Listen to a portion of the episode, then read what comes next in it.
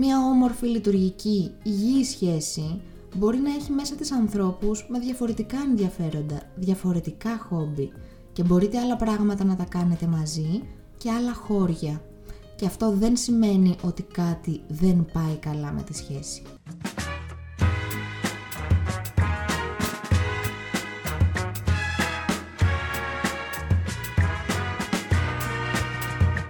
Καλώς ήρθες στο podcast Λουκίνι Project. Είμαι η Λουκία Μητσάκου, είμαι σύμβουλος προσωπικής ανάπτυξης και life coach και αυτό είναι ένα podcast προσωπικής ανάπτυξης που έχει σκοπό να προσφέρει έμπνευση και ψυχική ενδυνάμωση και μιλάμε για τεχνικές και εργαλεία που μας βοηθούν να βελτιώσουμε την ποιότητα της ζωής μας. Το Λουκίνι Project έχει ως σκοπό να κάνει τον κόσμο καλύτερο με το να γνωρίσουμε καλύτερα τον εαυτό μας και φυσικά να μην ξεχνάμε πως πάντα υπάρχει λόγος για να χαμογελάμε.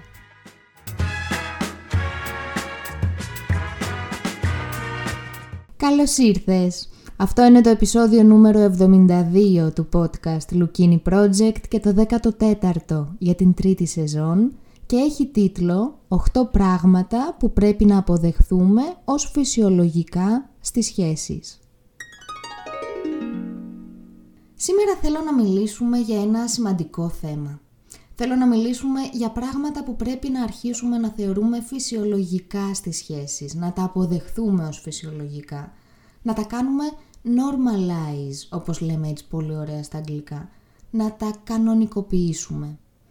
Γιατί πολλές φορές νιώθουμε κάτι ή συμβαίνει κάτι και λέμε αυτό ήταν, η σχέση τελείωσε. Αυτό σημαίνει ότι η σχέση πέθανε, δεν λειτουργεί πια και πρέπει να χωρίσουμε. Αλλά αυτό δεν ισχύει.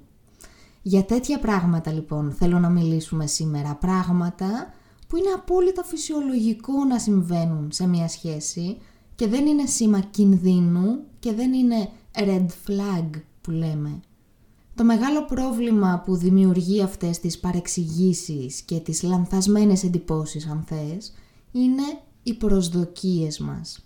Οι προσδοκίες μας πως για να είναι καλή μια σχέση πρέπει να είμαστε πάντα χαρούμενοι κάθε μέρα, 24 ώρες το 24ωρο και να διασκεδάζουμε συνέχεια, να γελάμε συνέχεια, να μας διασκεδάζει ο άνθρωπος που είναι δίπλα μας και να είναι πάντα όλα καλά.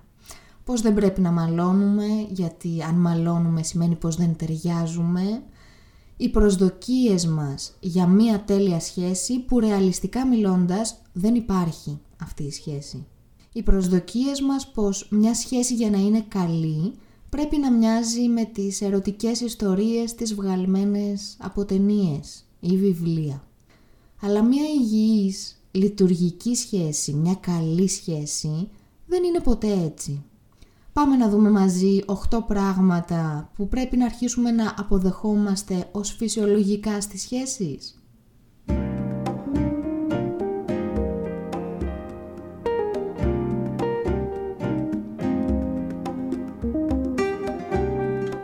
Νούμερο 1. Να βαριέσαι.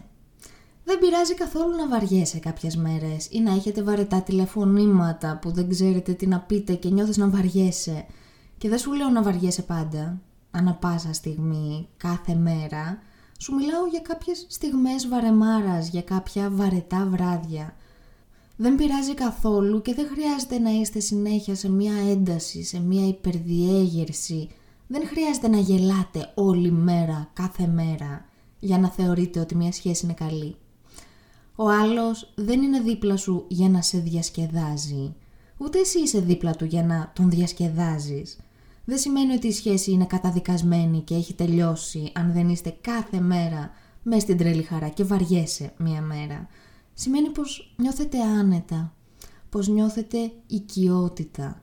Και από τη στιγμή που μπορείτε να επικοινωνείτε πραγματικά με υγιή τρόπο, μπορείτε να προσπαθείτε να κάνετε και περισσότερα πράγματα μαζί, πράγματα που να θεωρείτε ενδιαφέροντα και οι δύο. Αλλά αυτό δεν είναι και απαραίτητο. Σε μακροχρόνιες σχέσεις η βαρεμάρα θα υπάρξει κάποιες φορές και αυτό δεν σημαίνει πως κάτι δεν πάει καλά με τη σχέση. Νούμερο 2. Να έχετε διαφωνίες.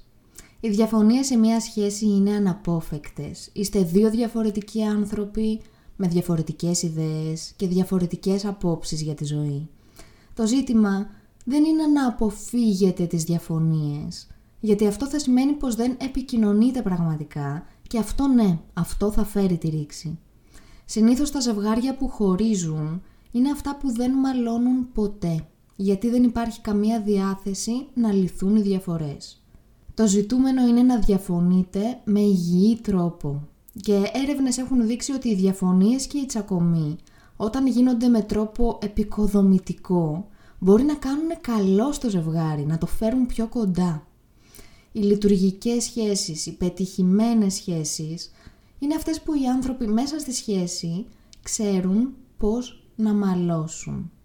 Ο στόχος είναι να γίνουμε καλύτεροι σε αυτήν την διαδικασία της διαμάχης, της διαφωνίας, να μάθουμε πώς να μαλώνουμε.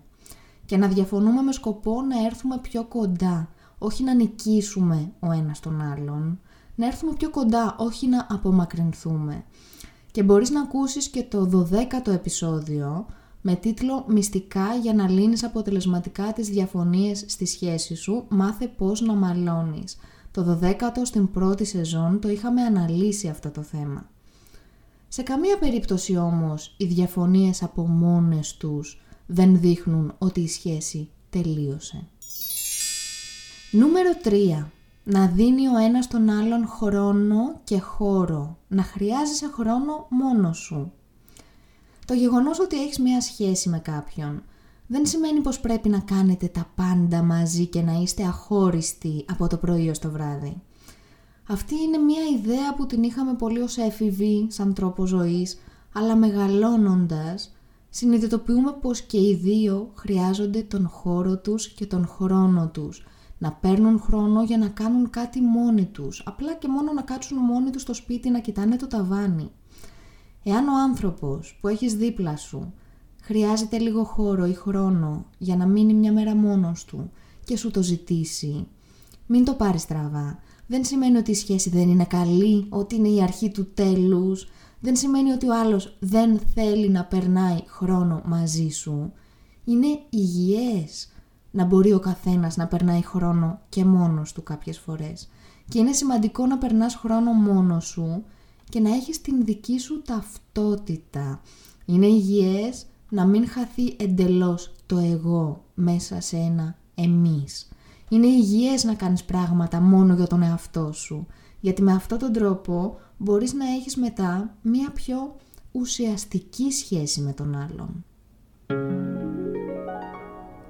Νούμερο 4. Να έχετε διαφορετικά ενδιαφέροντα και χόμπι. Επειδή είστε μαζί και έχετε σχέση, δεν σημαίνει ότι πρέπει απαραίτητα να σας αρέσουν ακριβώς τα ίδια πράγματα, ούτε να έχετε τα ίδια χόμπι, ούτε να θέλετε να περνάτε τον ελεύθερο χρόνο σας με ακριβώς τον ίδιο τρόπο. Δεν χρειάζεται να έχετε ακριβώς τα ίδια γούστα, δεν χρειάζεται να είστε ίδιοι, να είστε ο ίδιος άνθρωπος. Ίσα ίσα, ο ένας μπορεί να συμπληρώνει τον άλλον, να του μαθαίνει νέα πράγματα και αυτό είναι εξαιρετικά ενδιαφέρον. Δεν υπάρχει λόγος να πιέζεις τον άνθρωπό σου να κάνετε μαζί πράγματα που αγαπάς εσύ πολύ να κάνεις, αλλά εκείνος δεν τα αγαπάει και τα κάνει με το ζόρι. Και να γίνεται αυτό μόνο και μόνο για να περνάτε περισσότερο χρόνο μαζί, γιατί αυτό δεν θα σας δέσει. Μια όμορφη, λειτουργική, υγιή σχέση μπορεί να έχει μέσα της ανθρώπους με διαφορετικά ενδιαφέροντα, διαφορετικά χόμπι και μπορείτε άλλα πράγματα να τα κάνετε μαζί και άλλα χώρια. Και αυτό δεν σημαίνει ότι κάτι δεν πάει καλά με τη σχέση. Νούμερο 5. Να έχετε άσχημες μέρες. Κοίτα, περνάμε περιόδους απογοήτευσης, περιόδους μεγάλου στρες, περιόδους πένθους, οποιοδήποτε είδους πένθους. Επηρεαζόμαστε από αυτές τις περιόδους και φυσικά θα επηρεαστεί και η σχέση. Μία άσχημη μέρα στη δουλειά, για παράδειγμα, ή μία προθεσμία που μας πιέζει πολύ, μπορεί να επηρεάσει τη διάθεσή μας και να μην μπορούμε να είμαστε χαρούμενοι εκείνη τη μέρα μέσα στη σχέση μας. Ή μπορεί να θέλουμε να μείνουμε μόνοι μας εκείνη τη μέρα ή οτιδήποτε. Το ότι υπάρχουν άσχημες μέρες σε μία σχέση δεν σημαίνει ότι η σχέση από μόνη της πρέπει να τελειώσει και είναι καταδικασμένη. Όλοι μας έχουμε άσχημες μέρες και θα συνεχίσουμε να έχουμε. Ο στόχος είναι να μπορούμε να επικοινωνούμε πραγματικά με τον άνθρωπο δίπλα μας και να του δώσουμε αυτό που χρειάζεται εκείνη τη μέρα και να μας δώσει και εκείνος αυτό που χρειαζόμαστε εμείς εκείνη τη μέρα. Νούμερο 6. Να μην επεμβαίνει πάντα ο ένας στα οικονομικά του άλλου. Φυσικά και ως ζευγάρι θα έχετε να ασχοληθείτε από κοινού με έξοδα και λογαριασμούς, θα παίρνετε κοινές αποφάσεις, επειδή θα σας επηρεάζουν και τους δύο, έτσι δεν είναι? Παρ' όλα αυτά, αν ο άνθρωπος δίπλα σου θέλει να αγοράσει κάτι για τον εαυτό του που εσύ δεν συμφωνείς με αυτό, δεν είναι υγιές για τη σχέση να τον εμποδίσεις. Ο καθένας μπορεί να παίρνει τις δικές του αποφάσεις σχετικά με τα οικονομικά. Νούμερο 7. Να κάνετε δύσκολες, άβολες συζητήσεις. Είναι εξαιρετικά σημαντικό να μπορούμε να συζητάμε τα πάντα με τον άνθρωπό μας. Και ακούγεται υπερβολικό αυτό τα πάντα, αλλά ναι, τα πάντα. Ακόμα και πράγματα για τα οποία ντρεπόμαστε να συζητήσουμε με τους άλλους. Ακόμα και πράγματα που μας κάνουν να νιώθουμε ευάλωτοι. Είναι εξαιρετικά σημαντικό και αυτό δείχνει μια εμπιστοσύνη και μια οικειότητα που είναι στοιχεία απαραίτητα για μια λειτουργική σχέση. Δημιουργήστε λοιπόν έναν ασφαλή χώρο στη σχέση σας που θα μπορείτε να μιλάτε ανοιχτά για τις ανάγκες σας και τις επιθυμίες σας και όλα. Νούμερο 8. Να έχεις αμφιβολίες για τη σχέση. Ξέρεις αυτή την πολύ κλασική σκηνή, την κλασική ατάκα που βλέπουμε στις ταινίες, στα βιβλία που λέει «με το που τον είδα, με το που την είδα, ήξερα από την πρώτη στιγμή πως αυτός είναι ο άνθρωπός μου και θα περάσουμε τη ζωή μας μαζί και θα είμαστε μαζί για πάντα». Αυτό δεν υπάρχει. Όλοι έχουν κάποια στιγμή αμφιβολίες για τη σχέση τους και καλά κάνουν και έχουν, γιατί τους βάζει σε μια διαδικασία να επανεξετάσουν κάποια πράγματα και να τα δουν με φρέσκα μάτια, να τα ζυγίσουν. Κανείς δεν είναι πάντα σίγουρος για τα πάντα.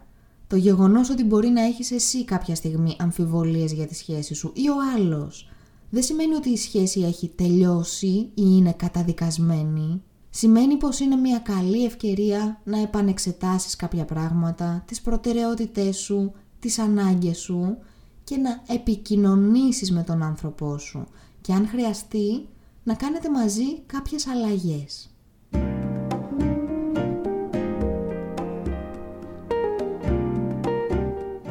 Ένα ιστερόγραφο.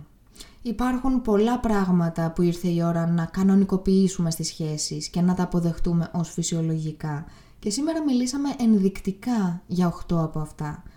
Και εμείς πρέπει να κάνουμε ουσιαστικά 2 πράγματα στις σχέσεις μας. 2 πράγματα είναι το κλειδί.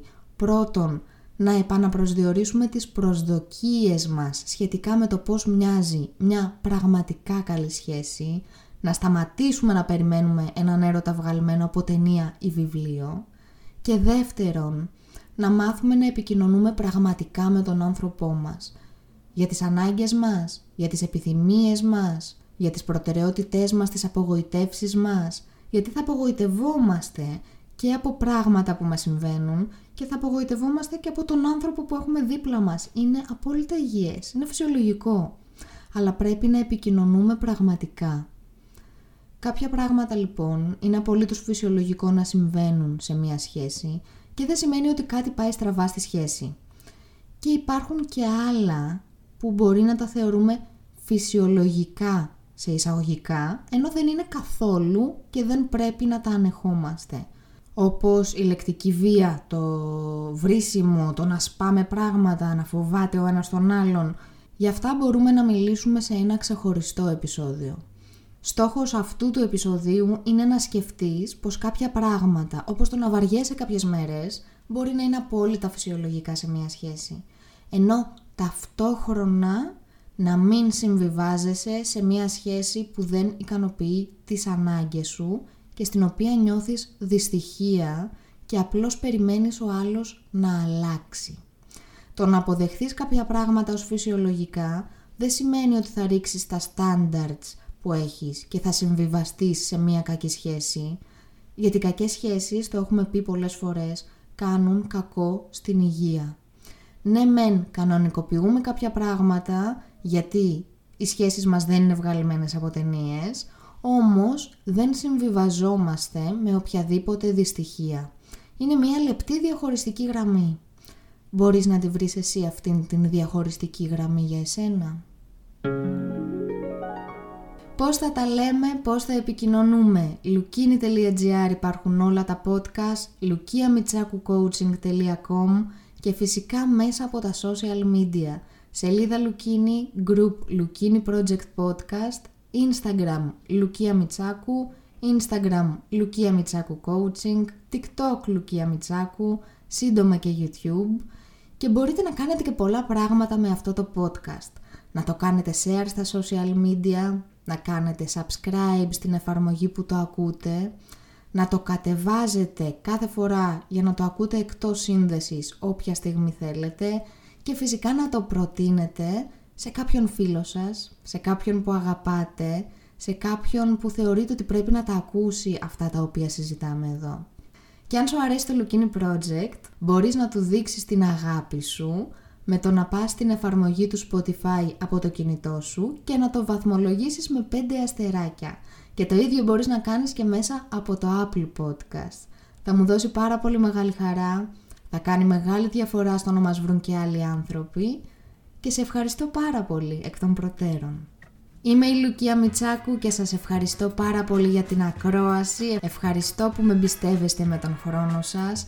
Χαίρομαι που φτιάξετε χρόνο για να ασχοληθείτε με την προσωπική σας ανάπτυξη. Χαίρομαι που ασχολείστε με αυτά τα θέματα. Και χαίρομαι που ακούτε και podcast, γιατί είχαμε ξεκινήσει και εμείς την περίοδο στις καραντίνες. Ήμασταν όλοι κλεισμένοι στο σπίτι, ακούγαμε podcast στη συνέχεια. Τώρα ο κόσμος δεν ακούει τόσο πολύ podcast, γιατί είμαστε μονίμως έξω σε δουλειές, τρέχουμε. Επομένως, έχεις κάνει ένα πάρα πολύ σημαντικό βήμα. Αφιέρωσες το χρόνο σου σε κάτι που θεωρείς ότι μπορεί να σου μάθει κάτι. Δεν είναι καθόλου δεδομένο. Ένα μεγάλο μπράβο από εμένα, ένα τεράστιο ευχαριστώ για όλα και τα λέμε πάλι την Τρίτη με το καινούριο μας επεισόδιο. Να είστε καλά, να προσέχετε τον εαυτό σας και να μην ξεχνάμε πως πάντα υπάρχει λόγος για να χαμογελάμε. Και από εμένα, φίλοι, μεγάλο.